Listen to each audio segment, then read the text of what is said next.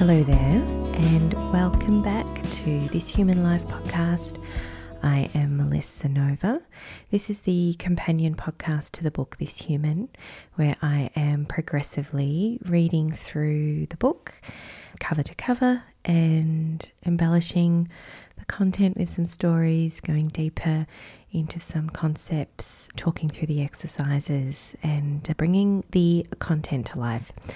If you have the book, that's great. If you don't have the book, that's also fine. The content, hopefully, is interesting enough. It's kind of a cross between an audiobook and uh, a podcast. So let's dive straight in. We're starting from page uh, 95, which is where we left off in the previous episode, which was really focused on blissful critique and how to give a really constructive critique and also how to receive it. And obviously, a part of that is effective listening. So, we're going to go through a framework which we've been using at Huddle for a while now, developed with Professor Harold Nelson quite a few years ago, called the Listening Channels.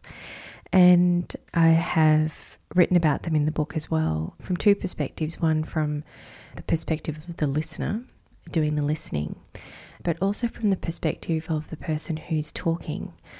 And so as you're talking, what you what we're going to talk about is how you listen to the listening so that you know how to be talking into that listening. Can I say listening one more time? I think I just did. Okay. So, let's let's go. Page 95, effective listening. Talking about your idea for the first time requires personal courage and faith in the people you are communicating with. Believing in yourself and your work puts the right kind of energy into the room. Having faith in your audience means believing they want you to do a great job. Trusting them allows them to feel trusted and affects the right kind of listening. Communicating effectively also means listening effectively and being open to new ideas and perspectives. Going into a communication session with a fixed expectation of how it will go can set you up for failure. It shuts off your listening skills and your ability to benefit from what is said. It is a great sign when your audience shows they are eager for you to succeed by asking lots of questions. The preparation you do before conducting a session sets up the type of listening that is required to really hear what's being said. Listening channels.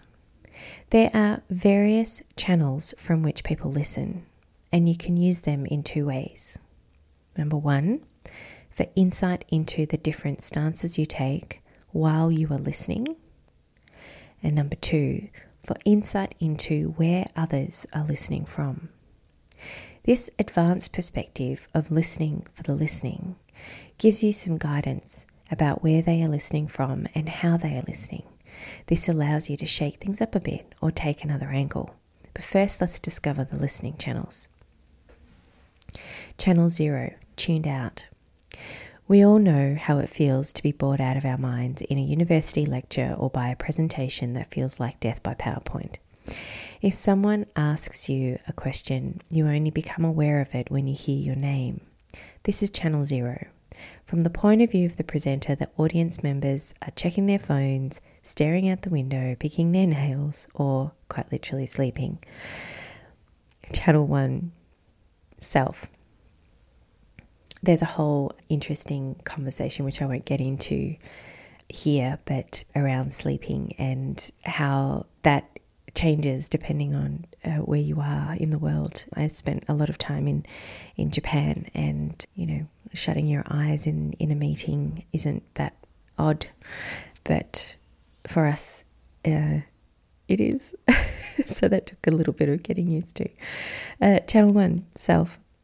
When we embark on our own narrative about what we are hearing, I can't believe they've brought this up again. We've already made that decision.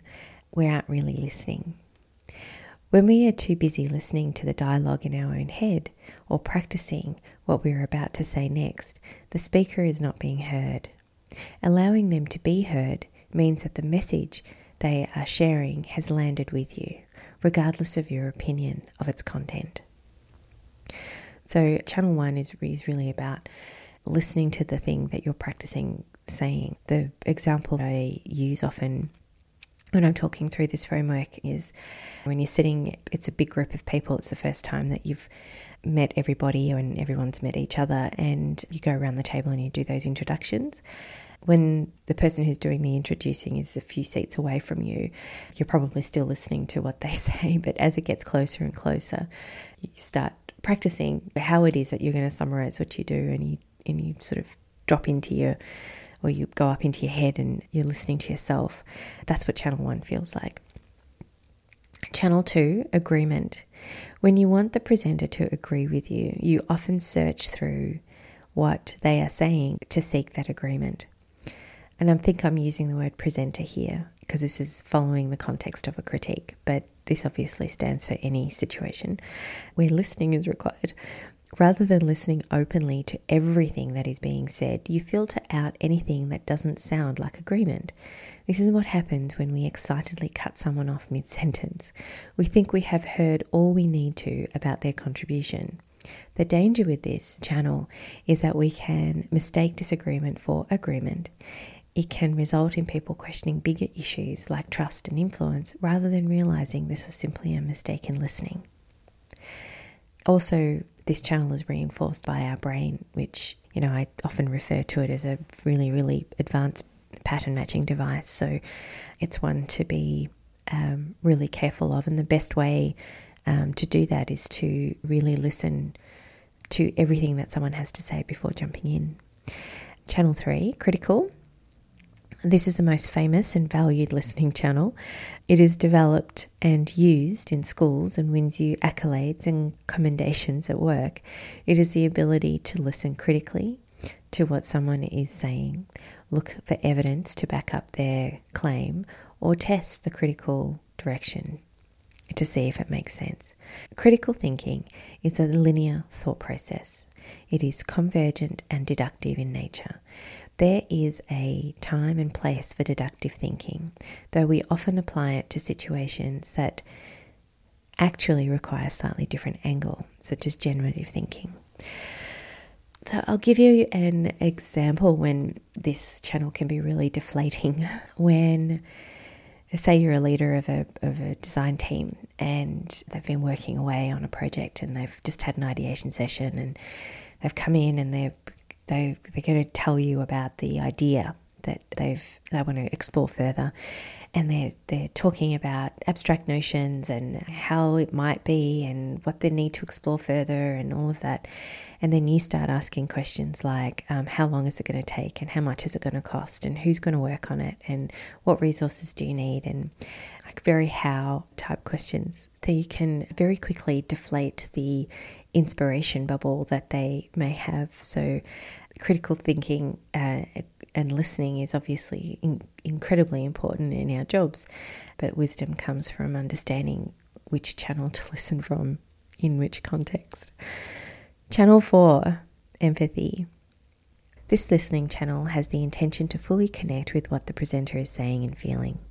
Empathic listening requires you to put your own motivations and drivers aside and focus on understanding what is being said. The intent is to understand the presenter's perspective and connect with their feelings. This allows you to fully appreciate what they are offering and to incorporate your own thoughts and comments into this context the other person feels heard, which increases the impact of your feedback. Your humility and selflessness is very satisfying for the person communicating to you. You might find they become more relaxed and offer additional details and context that enhance your understanding.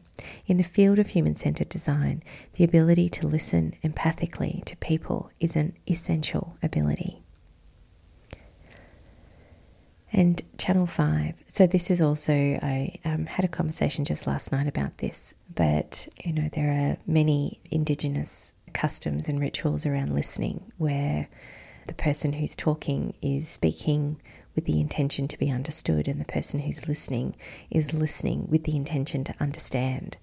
And if you just sit with that for a second, even just, just the concept of the intention that sits behind why you're saying what you're saying, and that's what happens when you forget to put your phone on silent. And the intention that sits behind the person who's doing the listening. You know, if we all had that very simple, clear intention when we communicated, I think a lot of our difficult um, conversations at work would actually run much more smoothly. Okay, channel five generative. Generative listening almost always relies upon the listener having completely understood what is said. Understanding context and having empathy for the presenter allows the listener to enter a mode of co creating with the communicator. When someone understands your idea, whether they agree with it or not, they are able to engage in a dialogue that is almost always generative. The trick is to also listen in a way that enables you to see their contribution as generative rather than aggressive or critical.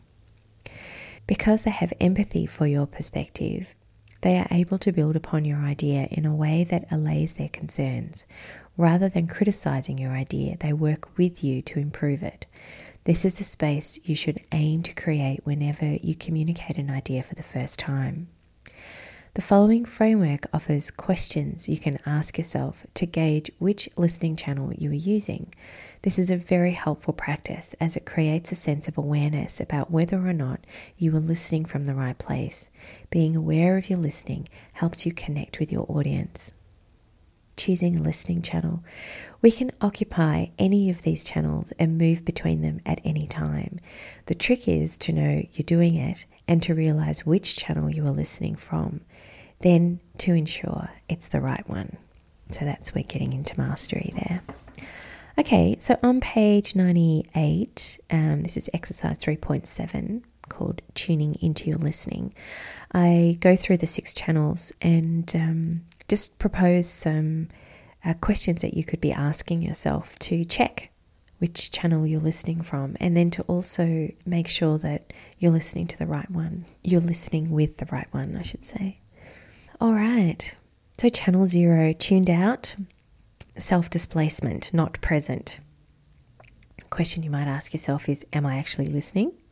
Would I be able to answer a question if someone were to ask me right now? Channel one, listening to self. This can also be judgmental, a judgmental place to listen from. Am I just waiting for them to stop talking so I can say my important bit? Am I practicing what I'm about to say next instead of listening intently to what is being said now? Okay, next channel agreement, listening for the similarity, for the familiar. Channel two. Am I listening for what is similar to what I already know, or am I focused on whether or not they agree with what I've just said? Am I looking for allies in this conversation so I know who to direct my next comment to? Channel 3 critical, listening for evidence, facts. Am I listening for proof that what is what they are saying is right? Am I looking for evidence to back up their work? Channel 4 empathic, connected, listening from the speaker's perspective. Am I listening from a place that has no other motive but to connect with their perspective? Do I understand what it feels like to have that perspective? Now that's this is really important because we can often second guess, you know, people's motives for saying stuff, and often we can just make the, completely the wrong meaning and get our wires crossed. Uh, and the final channel, generative, having insight, listening from possibility. Am I using my empathy and insight into their context and motivation to help achieve the best outcome? Have I taken a position of possibility to ensure that we are able to generate a meaningful alternative? And these two uh, channels, the empathic and the generative listening channels, they're essential listening channels for intentional communication and for human centered design work. Resonance. A scientific perspective of verbal communication is that as we speak, audible symbols carry meaning. These energetic emissions travel from you through the audible network in the group and arrive at the next person. This person will either be open to receiving that symbol or not. If they are open, it has the opportunity to resonate with their energy. If they are not, the opportunity for resonance is not there, and there may be a greater probability of dissonance. Thinking of your role as communicator, as being the person responsible for achieving resonance with your audience, allows you to become more aware of their listening. It is useful to know which listening channel your audience is using. This gives you insight into what frequency you need to transmit at. If your audience is listening to you from a critical channel, then you need to communicate about the practical, pragmatic evidence base of your work. Knowing when your thoughts and ideas are resonating with your audience requires you to be interested and engaged with everyone you are communicating with, as long as the group is small, of course. There are cues in the words they use, the way they hold their body, and the depth of their questioning. The following framework gives you tips on how to assess your audience's listening. Talk less, listen more. When you communicate your work, you get very excited. You're eager to make sure everyone knows all the tiny details about what you've discovered. This can lead you into a trap, though. You might find yourself excitedly talking at the audience rather than connecting with them. Another downfall is that your ears turn off. You become momentarily deaf to what is actually going on in the room and you miss the subtle cues coming from your audience. In this moment, you are completely absorbed in your own world. It is hard to fight the urge to go all in, both feet first, to describe everything in totality. That's essentially what you're there to do. You're the only one with the knowledge, not your audience. But listening is just as important as talking. If you get too carried away, you won't get other people's perspectives on your work because they won't have the opportunity to ask questions. For people who are insecure about their work, talking is a great strategy to avoid questions. If that's why you're talking, there's probably a more important issue you need to address, and it's usually to do with whether you feel confident and proud of your work and comfortable speaking to people. If you don't, you should really find out why. You cannot connect people with your knowledge if you aren't in their world. That's the big quote on page 101. So, just a little point on the talk less, listen more aspect.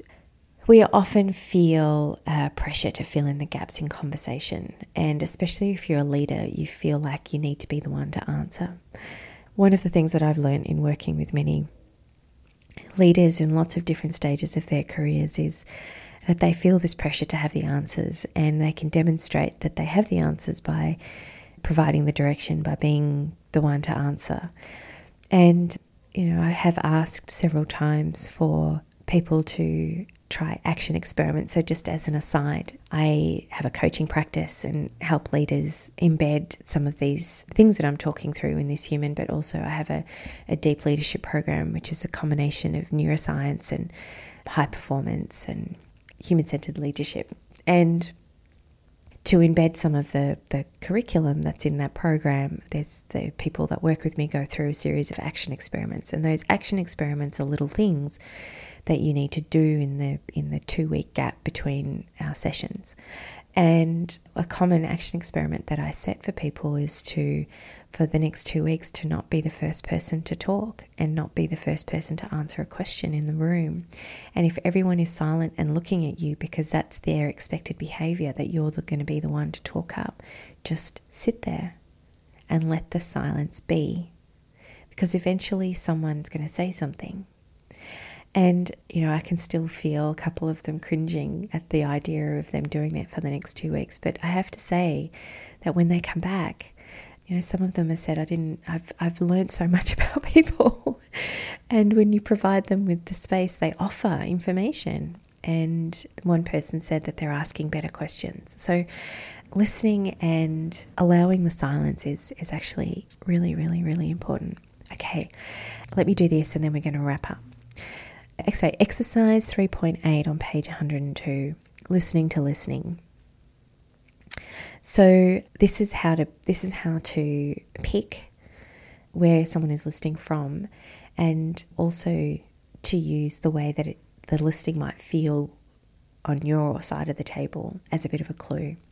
So, um, tuned out, what they do, ask you to repeat your question or jump when you address them or quite literally fall asleep how you might feel as a result of that is disempowered. Channel 1, self, what they do, cut off your sentences before you finish them, reaffirm a point that is irrelevant to what you've said, answer different questions to the ones asked. And you might feel frustrated as a result of that type of listening. The next is agreement, channel 2. Only they might only respond to a part of what you've just said, the part that supports their point of view, and ignore the rest.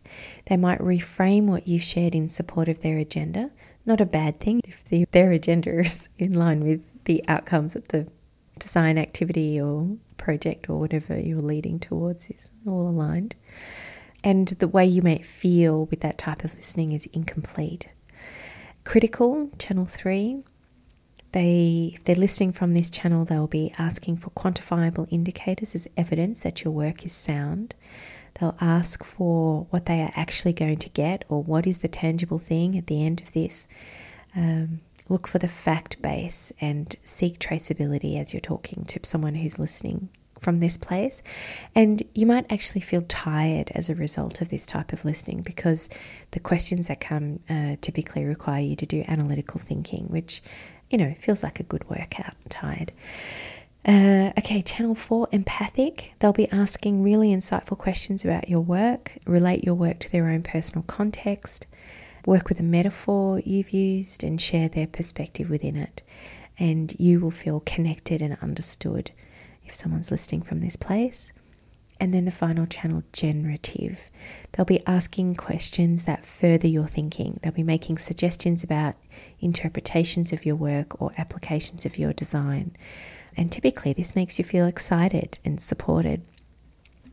So, the reason why I've included the emotions that you may be feeling as well is so that you can start working with your emotions to help augment your thinking. And there's a lot of wisdom in our bodies that we don't typically tap into. Okay, we're going to. This is a little bit longer because I wanted to finish this chapter, so we start a new chapter next month. All right, so to sum up, Communication isn't a one way street. Your ability to make an impact relies heavily on your ability to effectively communicate your ideas, thoughts, and perspective to different audiences.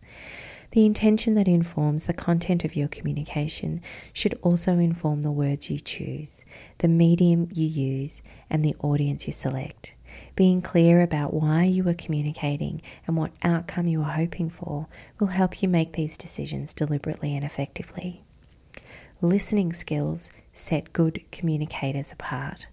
Mastering your ability to tune into the listening of others in the room lets you tailor your communication style to make sure your message is heard and understood. Being mindful of your own listening also goes a long way toward ensuring your work has impact. All right, so this is the last page. We're on page 105. Next, solving the world's trickiest challenges cannot be achieved on your own. In the next chapter, we explore how you create heartfelt connections with other people. I'm looking forward to that. So that's chapter four connection. So that starts on page 107. And that finishes chapter three. So we've covered a whole bunch there. Chapter three is quite dense. And I, I hope you enjoyed it. If you want to go and check out some more stuff about any courses that you want to do on, on so deep diving into the content in the book, or there's a whole bunch of free stuff as well that you might find useful, like worksheets and downloads and that sort of stuff, head over to thishuman.com and have a bit of an explore there. There's a neat little community that we're going to get happening over on Mighty Networks. I'll put the, the link in the show notes. And if you're interested, and also if you want to check out the coaching options, if you're interested in working with me one on one, go to melissenova.com and see what's there. Thank you for being here. Thank you for listening. And hopefully, we'll uh, connect again in the next episode. Thanks for listening. Bye.